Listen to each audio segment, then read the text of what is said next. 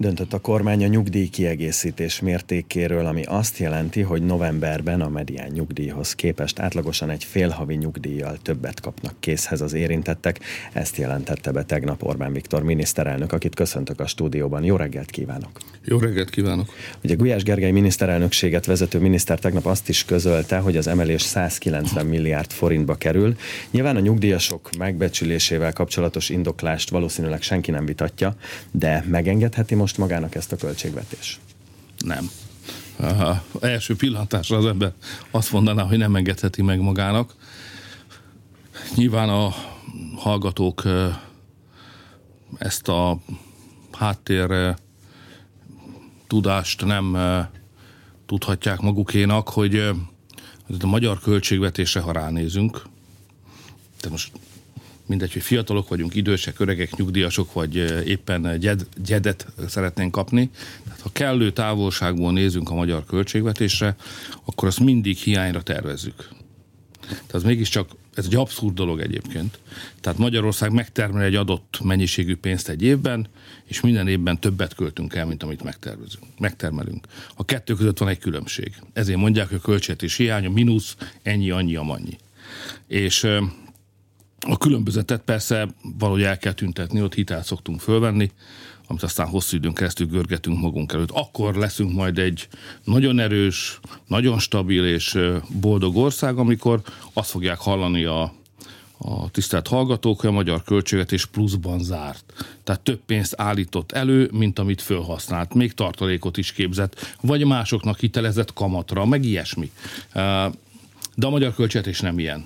És ez így van a kommunisták óta. Tehát ezt még tönkretették valamikor a kommunista rendszerbe, azóta ezt görgetjük magunk előtt, és ezért minden ilyen kiadás első látásra, ha csak közgazdás szemmel néznénk, mint hogy egyébként a baloldal ez gyakran csinálta, Bokros Lajos volt ennek a bajnoka, de van még néhány Hérosz, aki kitüntette magát az emberek sanyargatásában, ők mindig ezzel érveltek, hogy hát nézzetek rá a számokra, többet költünk, mint amennyit elő tudunk állítani, hát ne adjuk oda. Jó, de az élet meg nem így rendeződik el, tehát nem lehet megtenni eh, tisztességes munkában megőszült emberekkel, hogy ledolgoztak 40, van, aki 50 évet eh, életébe, kapott a szocializmusba, vagy az átmenet zavaros éveiben egy aránylag alacsony fizetést, arra hivatkozva, hogy viszont cserébe biztonságban lesz majd időskorába, mert megvan az a pénz, ezt nyugdíjként meg is fogja kapni, ami ezt a biztonságot majd megadja neki. És akkor egyszer csak azt mondjuk, hogy tudjátok, hát a racionalitás, az észszerűségben mégse kapjátok meg. Tehát ezt a baloldal szokta csinálni, de ez a nemzeti kormánytól, miután mi nem számokban gondolkodunk, bár a számok fontosak, de mégsem azok a leglényegesebbek, hanem ugye mi nemzetben, hazában, emberekben, családokban gondolkodunk, mi ezt odaadjuk. Ezért volt az, hogy a Gyurcsán korszakban elvettek egy havi nyugdíjat, most hiába volt háború meg Covid válság, mi nem vettünk egy fillért sem, sőt, mindig mindent odaadtunk, ami egyébként a nyugdíjasoknak járt. Szóval ha így tesszük fel a kérdést, amit ön mondta, hogy megengedhetjük-e magunknak, akkor az a válasz, hogy nem. Ha az a kérdés, hogy meg kell tennünk, akkor az a válasz, hogy meg kell tennünk, és a kormánynak az a dolga, hogy időnként ilyen lehetetlen dolgokra vállalkozzon. Én szeretném, hogyha az ország érezne némi büszkeséget amiatt, hogy háborús időkben képesek vagyunk arra, hogy a nyugdíjasoknak a biztonságát fönn tudjuk tartani. Ez nem evidens, nem minden országban van így. Nagyon sok helyen a nyugdíjak emelése elmaradt messze az inflációtól. Magyarország azon országok közé tartozik, ahol bizony a nyugdíjasok elsőbséget élveztek, háború ide, háború oda, megkapták azt, ami jár.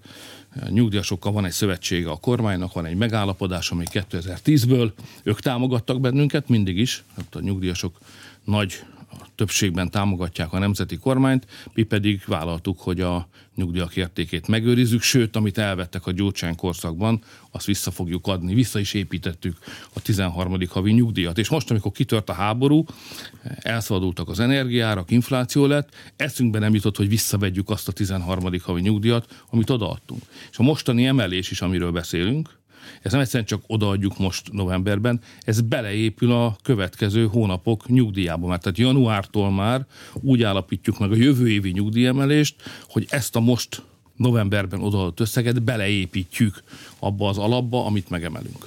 Nyilván ami miatt erre is szükség van, az a magas infláció, amely ellen továbbra is harcol a kormány. A legfrissebb előrejelzések szerint novemberre lehet egy számjegyű az infláció. És az okokról sokat beszéltünk már ebben a stúdióban is, akár hogyha a multik profitéségéről van szó, akár a tranzitdíjak emeléséről. Mit lát most az infláció megfékezésére nézve a legnagyobb kockázatnak, a legnagyobb veszélynek? Nézd, sokat tanul az ember, amikor ilyen nehéz kihívások elé állítja az élet, mint amilyen a háború, meg a brüsszeli szankciók és az ezek nyomán előállt energiáremelkedés. Ugye egy darabig a hagyományos ösvényen haladtunk. Az inflációt úgy kell kezelni, ez a tankönyvi módszer, hogy van a kormány, meg van a jegybank, a kormány értelmesen viselkedik, a jegybank megkezeli az inflációt, mert az ő kezében vannak azok az eszközök, amelyekkel az áremelkedéseket mérsékelni lehet, illetve a pénzértékét meg lehet őrizni. Nagy tudás a jegybanki tudás, ott bonyolult mechanizmusok, kamatpolitika, árfolyam, szóval sok mindent kell összenézni. Nem véletlen a világ minden országában legjobban fizetett állami alkalmazottak mindig a jegybankokban vannak, mert ott van a legkifinomultabb pénzügyi tudás. És itt is mi is ezt csináltuk. Inflációs cél, majd a jegybank. De be kellett látnom egy idő után, ez így nem fog menni. Tehát a jegybanknak beletörik, bele is törött a bicskája az infláció elleni küzdelembe. És erről nem a jegybank tehet, mert neki csak bicskája van, az infláció meg fává nőtt. Amíg az csak egy bokor volt, addig elbánta a késével is, a bicskájával is a jegybank az inflációval, de miután egy hatalmas fává terebélyesedett, ide fejszek el. No, az nincs a jegybankban. Az a kormánynál van, ezért át kellett venni az infláció elleni küzdelmet, annak a feladatát is, meg a felelősségét is a jegybanktól és neki álltunk egy nagy fejszével, hogy lefaragjuk az inflációt. És akkor jött az ársapka, aztán jött a, a kamastop, aztán jött a kötelező versenyeztetés, vagy akciózás, online árfigyelő rendszer, sanyargatni kezdtük, megfogtuk a fülét a multiknak, és azt mondtuk, hogy de kedves barátaim, ezek indokolatlan mértékű emelések, azért mégis a versenyhivatal, akinél szintén egy tekintélyes méretű fejsze van, az megindult, és megpróbáltunk rendet rakni. Tehát a hagyományos eszközöktől eltérő módon kezeltük. Ez nem olyan egyszerű, mert a világ ezt nem szívesen látja. Tehát a világ ahhoz szokott, hogy a jegybankok majd megoldják, a kormányok ebben az ügyben inkább legyenek óvatosak, ne legyenek ilyen akció filmhősök, hanem, hanem, hanem úgy várják ki, hogy majd magától a jegybanki eszközökkel sikerül az inflációt lecsökkenteni. De ezt nem engedhettük meg Magyarországon, mert az energiárak mi vagyunk a legjobban kitéve egész Európában. Be kellett közvetlenül avatkozni. Tisztelettel jelentem, hogy hogy sikerrel jártunk. Tehát ezt a, ez a fejsze csattogás, ez meghozta a várt eredményt, az inflációt lefaragtuk. Én úgy látom, hogy az a, az a célunk, hogy ez az év, 2023, az legyen az infláció letörésének az éve, ez sikerülni fog, egy számjegyű, tehát 10% alatt inflációnk lesz az év végéig. A következő évben valahol 4-6, 5-6 mondja a jegybank, neki van legjobb előrejelző rendszere, ezért mi is arra hagyatkozunk. Szóval ezt megcsináltuk szerintem. A kérdés most nem ez, a kérdés már túl vagyunk, a kérdés az az, hogy mikor tudjuk megindítani a bérek növekedését. És az a kérdés, hogy a bérek növekedésével párhuzamosan meg tudjuk-e indítani a gazdaság növekedését. És a gazdaság növekedése az egyúttal a versenyképesség javulásával is együtt jár-e. És erre a három kérdésre én nagyon optimistán, nagyon bizakodóan nézek a jövőbe, igennel válaszolok. Tehát én úgy látom, hogy már augusztusban talán, de szeptemberben biztosan jobban nőttek a bérek, mint az árak, tehát megkezdődött a bérek emelkedésének e, folyamata. Úgy látom, hogy a gazdasági növekedés a harmadik negyedében, ezt most zárjuk, már már pozitív tartományban van, tehát megindult a növekedés újra, a negyedik negyedében is így lesz. Láttam gazdasági előrejelzéseket nagy e, világcégektől, amelyek azt mondják, hogy a következő évben könnyen lehet hogy Magyarországon lesz a legnagyobb a gazdasági eh, növekedés, és úgy látom, hogy közben a magyar cégek pedig jól, a magyar vállalatok jól alkalmazkodtak az energiaválság helyzetéhez, és egyre hatékonyabban termelnek, korszerűsítették a termelésüket, az energiarendszereiket, tehát nőtt a versenyképessége a magyar gazdaságnak az elmúlt egy évben. Tehát ez így együtt megadja az esélyt, a reményt arra, hogy azt mondhassam, hogy 2024 az a gazdasági növekedés visszaépítésének az éve lesz. Nyilván azoknak a bajoknak, amiket látunk és amiről eddig beszéltünk, a fő kiváltóka az mindenképpen az orosz-ukrán háború. Az elmúlt hetekben azért látszódik egyfajta elbizonytalanodás a nyugati társadalmakban, vagy akár a környező országokban is a háború támogatásával kapcsolatban. És hát azt is láttuk, ahogyan Kiev az egyik legfontosabb szövetségesével, Varsóval is összerúgta a port. Hová vezet ön szerint ez az elbizonytalanodás, amelyet nyugaton látunk Ukrajnával kapcsolatban? Hát van egy szerénytelen mondat, amit amivel biztatgatni szoktuk saját magunkat, amikor nemzetközi konfliktusokba keveredünk, vagy azok közepén találjuk magunkat, mint amilyen például a háború megítélése is volt már a háború kitörésekor. Magyarország másként látta ezt a háborút, mint a nyugati világ többi része. Mi azt mondtuk, hogy ez nem a mi háborunk. Ez egy szláv testvérháború két ország között. Nem kétséges, egyik megtámadta a másikat de nekünk, akik kívülállók vagyunk, mert ez nem a mi háborunk, nekünk az az érdekünk, hogy ezt a konfliktust, ahogy mi mondjuk lokalizáljuk. Tehát elszigeteljük, elszeparáljuk, megakadályozzuk, hogy tovább terjedjen. A nyugati világ összes országa pedig azt mondta, hogy nem globalizálni kell a konfliktust. Tehát nem elszigetelni kell, hanem ki kell terjeszteni. Mi is szálljunk bele, hiszen ez a mi háborunk is. Adjunk bele pénzt, fegyvert, és így tovább. És mi az elején mondtuk, hogy egy teljesen téves elképzelés. Leginkább azért, mert bele lehet szállni egy háborúba, van olyan, bár jobb az ilyesmit elkerülni, ha meg tudod mondani, hogy mi is a célod. És azt is meg tudod mondani, hogy a célodat milyen eszközökkel fogod elérni. És az a cél elég magas rendűje ahhoz, hogy egyébként emberéleteket kockáztass, sőt veszíts el. És reális-e az az eszközrendszer, amit te be akarsz vetni ebben a háborúban. Ha ezek a kérdésekre nincsen válaszod, akkor eszedbe ne jusson háborúba keveredni, mert úgy fognak meghalni a polgárai, úgy fognak meghalni a katonák, az emberek, hogy a politika nem tud majd a végén elszámolni ezekkel az emberéletekkel. És én úgy éreztem, hogy, ez, hogy a nyugati világ, aki messze van ettől a háborútól, mi közel vagyunk, mi értjük, hogy ez micsoda, ők messze vannak. Ezeket a józan mérlegeléseket nem végezte el. Tehát a háborút illetően a legrosszabb érzéseim vannak továbbra is. A frontvonalak nem mozdulnak, mégis tízezrek halnak meg, árvák, özvegyek, súlyos sérültek, megrokkant emberek, anélkül, hogy tudnánk, hogy hol lesz ennek a vége. Miközben folyamatos a veszély, hogy egyre modernebb, egyre újabb, egyre veszélyesebb fegyvereket vetnek be, amelynek a hatása már nem korlátozódik a frontvonalra, hanem elérhet bennünket is, akik egyébként a, a béke oldalán állunk. Hát így, így néz ki a háború. Szóval a mondás, amit ide akartam idézni, az úgy hangzik, amivel biztatgatjuk magunkat, hogy a magyaroknak nem igazuk van, hanem igazuk lesz. És sajnos a háborúval kapcsolatban is igazunk lett. A közben azért zajlik egy olyan folyamat is, amely Ukrajnát egyre inkább közelebb hozza az Európai Unióhoz. Ugye Ursula von der Leyen, az Európai Bizottság elnöke arról beszél, hogy csak ámul azon, hogy Ukrajna hogy képes végrehajtani az uniós csatlakozáshoz szükséges reformokat úgy, hogy közben háborút vív, és Denis Mihál, ukrán miniszterelnök pedig azt mondta tegnap a politikónak, hogy országa két éven belül uniós tag lesz. Na, hogy látja, van erre reális esély, és mit gondol ebben a kérdésben a magyar kormány? Hát ha ilyen pőrén tesszük fel a kérdést, ahogyan ön tette, azt tudom válaszolni, mert hogy lesz-e tag, tag lesz-e uh, Ukrajna, azt tudom mondani, hogy minden Európai Uniós tagállamnak ezt hozzá kell járulnia. Van, ahol népszavazás is kell, van, ahol elég a parlament.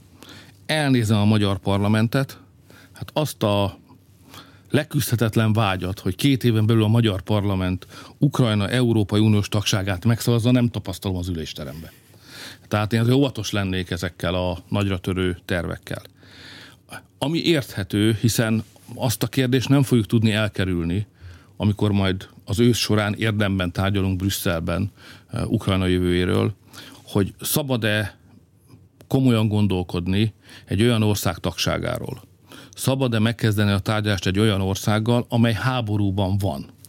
Méghozzá területi háborúban van, tehát nem tudjuk, hogy ennek az országnak mekkora a területe hiszen még háború van. Nem tudjuk mennyi a népessége, mert elmenekülnek, és az egész Európai Uniós rendszer az arra épül, hogy kinek mekkora országa, népessége van. Így osztjuk el a felelősséget, meg így osztjuk el a fejlesztési forrásokat is. Úgy felvenni valakit, hogy nem tudjuk a paramétereit, e, e, erre példátlan. Tehát én azt gondolom, hogy nagyon hosszú és nehéz kérdéseket kell megválaszolnunk, amíg eljutunk odáig, hogy egyáltalán dönthessünk a tárgyások megkezdésére. Közben Brüsszel azért azt is kéri a tagállamoktól, hogy a jelenleginél több pénzt adjanak Ukrajna támogatására. Közben Gulyás Gergely pedig tegnap úgy fogalmazott, hogy az Európai Bizottság időhúzó kérdéseket tesz fel a Magyarországnak járó uniós források odaítélésével kapcsolatos tárgyalásokon. Mit gondol, miért nem kapja meg Magyarország, vagy miért nem kapta meg eddig a neki járó uniós forrásokat? Tehát két dologról beszélünk, az egyik az ukránoknak adandó pénz, a másik a magyaroknak járó pénz és aztán jöhet az a kérdés, hogy a kettő összefüggésben van-e egymással. Ami az ukránoknak járó pénzt illeti, ott egész egyszerűen elfogytunk. Tehát én nem látom a lehetőségét annak, hogy Ukrajnának pénzt adjuk, mert nekünk sincs. És nem csak Magyarországnak, az Uniónak sincs. Tehát az Unióban is hiány van. Tehát ahhoz, hogy pénzt tudjunk adni bárkinek, ahhoz a tagállamoknak több pénzt kell befizetniük, és azok a tagállamok, akik eddig pénzt kaptak az Unióból, le kell, hogy mondjanak erről a pénzről. Ez azt jelenti, hogy ha pénzt akarunk adni Ukrajnának, többet kell befizetni, és kevesebbet fogunk kapni. Magyarország azon országok közé tartozik, amelyik évente a befizetés meg a kapott pénz összegét tekintve olyan két milliárd eurónyi pozitív szaldóval zár. Azt el fogjuk veszíteni. Tehát egyenesen kell beszélni. A dolog az úgy fest, hogyha pénzt adunk Ukrajnának, nem tudunk pénzt adni Lengyelországnak, Magyarországnak, Csehországnak, Szlovákiának, Horvátországnak, nem tudunk adni pénzt a kevésbé fejlett ország, mert mindenre nincs. Tehát ezzel, szám, ezzel számot kell vetni. Ezért én óvatos vagyok a, az ukránok nyújtandó hitelek vagy pénztámogatás ügyében. Erre az a válasz persze, Brüsszel, hogy vegyünk föl hitelt. Na de én a szocializmusban nőttem föl 26 évig. Ott ezt csinálták. Vegyünk föl hitelt. Ezt kifizeti most mi? Tehát aki hitelt vesz föl, és abból már nem magunkra, az, tehát nem az Európai Unióra költjük, nem versenyképesekbé tesszük magunkat, nem fejlesztjük az európai gazdaságot, fölveszünk hitelt, odaadjuk valaki másnak akiről tudjuk, hogy soha nem fogja tudni visszafizetni. Vagy legalábbis még, az unokáink életébe se tudja visszafizetni. Az azt jelenti, odaadtuk a gyerekeink meg az unokáink pénzét és jövőjét valaki másnak. Lehet ilyet csinálni, csak beszéljünk erről őszintén. És én nem is támogatnám, és nem javasolnám, hogy ezt tegyük. A másik kérdés, hogy miért nem kapjuk meg a pénzt. Hát lehet, hogy annak egy része már Ukrajnában van. Tehát amikor nincs arra sem pénz, hogy Ukrajnának a már megígért összegeket odaadjuk, és újabbakat ígérgetünk, és van valaki, aki nem kapta meg a pénzt, akkor jogos a gyanúper, hogy lehet, hogy az a pénz már nincs is meg. Ezt nem tudjuk világosan, nem tudjuk, mert Brüsszel nem beszél világosan ebben az ügyben. Azt, amit én látok, az az, hogy időhúzás van, olyan 3 milliárd euróval tartozik körülbelül Brüsszel Magyarországnak, mert mi mindig befizetjük azt, amit be kell fizetnünk, pontos elszámolás, hosszú barátság, meg súlyos büntetés is van, hogyha nem fizeted be, tehát a kényszer meg a jó szándék itt egybeesik, tehát mi befizetjük, amit be kell fizetni, de amit nekik ide kellene adni, az nem jön. Ezért kialakul egy adóság. Brüsszel tartozik Magyarországnak több mint 3 milliárd euróval. Az nem gyerekség, mert 400-as árfolyamon számolva az azért 1200 milliárd forint ami a magyar gazdaság méretét tekintve egy jelentős summa. Most ők húzzák az időt. Tehát most már nem azt mondják, hogy nem adják oda, hanem azt mondják, hát az igazságügyi rendszerünk működéssel föltennének néhány kérdést. Most kaptunk éppen kilenc kérdést. Vagy ilyenek voltak, hogy van-e elég irodahelysége a bíróknak? Külön van-e könyvelve az A tétel a B tételtől? Tehát lehet ilyen kérdéseket föltenni, most persze azon, hogy semmi közük hozzá, mert az Európai Uniós alkotmány szerint ezekhez a kérdésekhez nekik semmi közük nincs, de még hogyha ezen a túllépünk és elfogadjuk a kukacoskodásukat, akkor is ezek komolytalan kérdések. Tehát az egész vita az most már abszurd. Tehát mindenki érzi, hogy Magyarország minden vállalást teljesített, Brüsszel meg nem akarja ideadni a pénzt, és kínban fogant időnyerési célból föltett kifogásokkal él.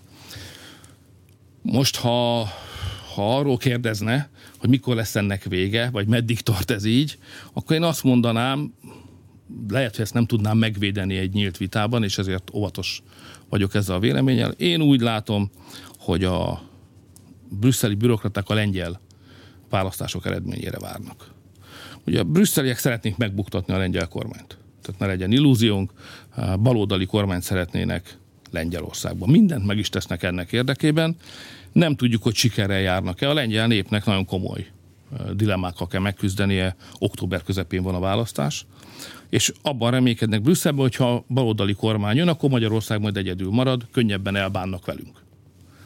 De ha marad a konzervatív kormány Lengyelországban, akkor nincs mit tenni, a két ország egymás mindig meg fogja védeni, és akkor viszont Brüsszelnek kell engedni. Szerintem ez az a esemény, aminek a bekövetkezte, így vagy úgy, fölgyorsítja majd a magyarországi pénzek sorsát is. Ebben az ügyben tehát egyelőre kivárás van, van viszont egy másik uniós ügy, amelyel kapcsolatban fordulat történt, ez pedig a migráció.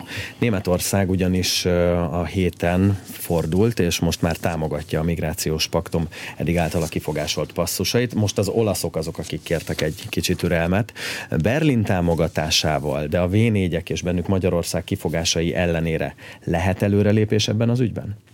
Hátralépés, ez nem előrelépés. Ez a migrációs paktum egy hátrafelé lépés. Ez a, ez a jövőnk legnagyobb kérdése.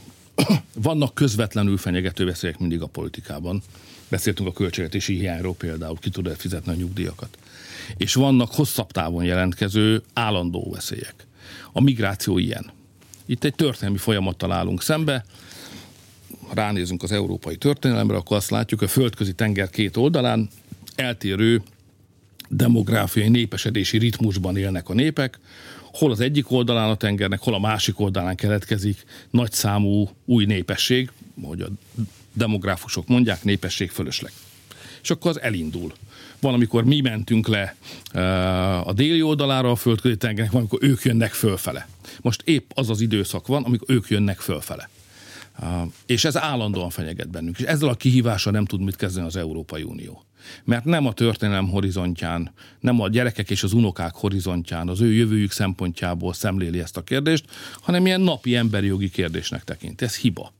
Nekünk ezt a folyamatot meg kell állítani. A migráció rossz dolog, veszélyes dolog. Bűnözéssel jár, terrorcselekményekkel jár, civilizáció, különböző életfelfogást valló embercsoportok közötti összeütközéssel jár. Ez hosszú ideig lehetett hipotézis, de mióta ez a migráció egy ilyen invázióvá vált 2015 óta, és napi tapasztalatok és tények állnak rendelkezésre, ez nem föltételezés, hanem tény. Bűnözés, erőszak, együttélési képtelenség, konfliktusok, amelyeket nem tudunk kezelni. Magyarország ezt el akarja kerülni. Adjunk hálát a Jóistennek, hogy különböző okokból. Ezek között a magyar kormány is szerepel. A magyar kormánynak a bátorsága is szerepel meg tudtuk védeni eddig magunkat a migrációval szembe. És ráadásul úgy tettük ezt, hogy ebben nincs egység Magyarországon. Szerintem a többség azt gondolja, amit a kormány, de a politikában nincs egység a baloldal migrációpárti. Tehát én nézem a brüsszeli vitákat, ugye ott képviselve van minden párt Magyarországról, és én azt látom, hogy a magyar baloldal, sőt a magát jobb oldalnak való magyar baloldal is, van ilyen része is a, a mi világunknak, azok kint megszavazzák a migrációt, kezelni és nem megállítani akaró indítványokat. Tehát ők olyan döntésekhez járulnak hozzá ott az Európai Parlamentbe, még ha erről itthon nem is nagyon beszélnek, bár néha itt is kilóg a lóláb, vagy kibújik a szög a zsákból, amelyekkel valójában a migrációt serkentik. A migrációt egyetlen módon lehet megállítani írtak egy könyvtár irodalmat, én nagy részét ennek ismerem, részt veszek több mint tíz év az erről szóló vitákban, alig ha van olyan érv, amit én még nem láttam. És arról győződtem meg, hogy ez, ez egy egyszerű ügy. Ha meg akarod magad védeni a migrációval szemben, ne engedd be a migránsokat. Lehet ezt bonyolítani, eh, tekerni, csavarni, de a vége ez. Vagyis ez azt jelenti, hogy csak olyan embert engedj be a saját országot területére, aki kérelmet nyújtott be előzetesen, azt te elbíráltad, és pozitív választattál. És akkor mondhatod, kopogtat az ajtón, elbíráltuk az ügyedet, kedves barátom, bejöhetsz. Vagy nem jöhetsz be. De az, hogy először beengeded őket, majd utána kezdesz eljárásokat folytatni. Hogy fogod őket kitenni? Sehogy. Erről szól a migrációs válság. Ezért ez, ez egy nagyon egyszerű, de határozottságot igénylő dolog. Tehát attól, hogy valami egyszerű, még nem könnyű. Ez egyszerű és nehéz. Ezt kell, ezt kell megtenni. Azt kell mondani, nem. És ha azt mondod, hogy nem, akkor nem jönnek, akkor nem indulnak el, nem fulladnak vízbe, akkor nincsenek emberi tragédiák. Tehát akkor azt tudjuk mondani, hogy nem a bajt kell idehozni. Amire azt mondják a földközi tenger másik oldalán élők, jó, de akkor hozzatok segítséget ide. Na ezt meg nem csinálja az Unió. Pedig ezt kéne csinálni, nem a bajt kéne idehívni, a segítséget kéne odavinni. Száhelővezetben van a legnagyobb baj, ott van az a fölfordulás, ami leginkább tolja föl északi irányba a földközi tenger déli partjára az embereket. Mi készen állunk arra egyébként, hogy ezekben az övezetekben, a száhelővezetben is részt vegyünk az ottani helyzet stabilitásában, stabilizálásában, gazdasági, egészségügyi, katonai segítséget is nyújtsunk. Ezekről zajlanak tárgyalások, tehát mi meg akarjuk oldani a migrációs problémát, de nem úgy, hogy beengedjük őket. A legfájdalmasabb nem a németek átállása, mert hát Németország a második világháború óta egy korlátozott ö, ö, önállósággal rendelkező ország. Háborút vesztesz, akkor ez így szokott lenni. A, a, ami meglepett, hogy a szlovákok átálltak. Tehát azért Szlovákia mindig kitartotta a magyar meg a lengyel álláspont mellett. A csehek már lefalcoltak korábban. Kicsit viccelődtem is rajtuk talán nem helyesen, és ezért meg is orroltak rám, mondtam, hogy bekötötték a lovukat az égő istálóba, de hát ez legyen az ő bajuk. De a szlovákok a szomszédjaink. Az egy józan nép. És a szlovákok migrációügyben mindig a lengyel-magyar közös álláspont részei voltak. És tegnap vagy tegnap őt azt látom, hogy egyszer csak a szlovákok lehátráltak erre. Ez baj. Mert a lengyel-magyar migrációval szembeni együttműködés akkor sikeres, ha van földrajzi folytonosság. Tehát, ha egy sávot tudunk garantálni, megbiztosítani. Lengyelország, Szlovákia, Magyarország. Aztán lefele utána a Horvátország. Ez, ez, a, ez a, front, az a migrációs frontvonal. Bármelyik ország ebből kiugrik, abból baj van. A többi között a nyugdíj kiegészítésről, az infláció elleni küzdelemről, a Brüsszellel folytatott vitákról és a migrációról is kérdeztem az elmúlt fél órában Orbán Viktor miniszterelnököt.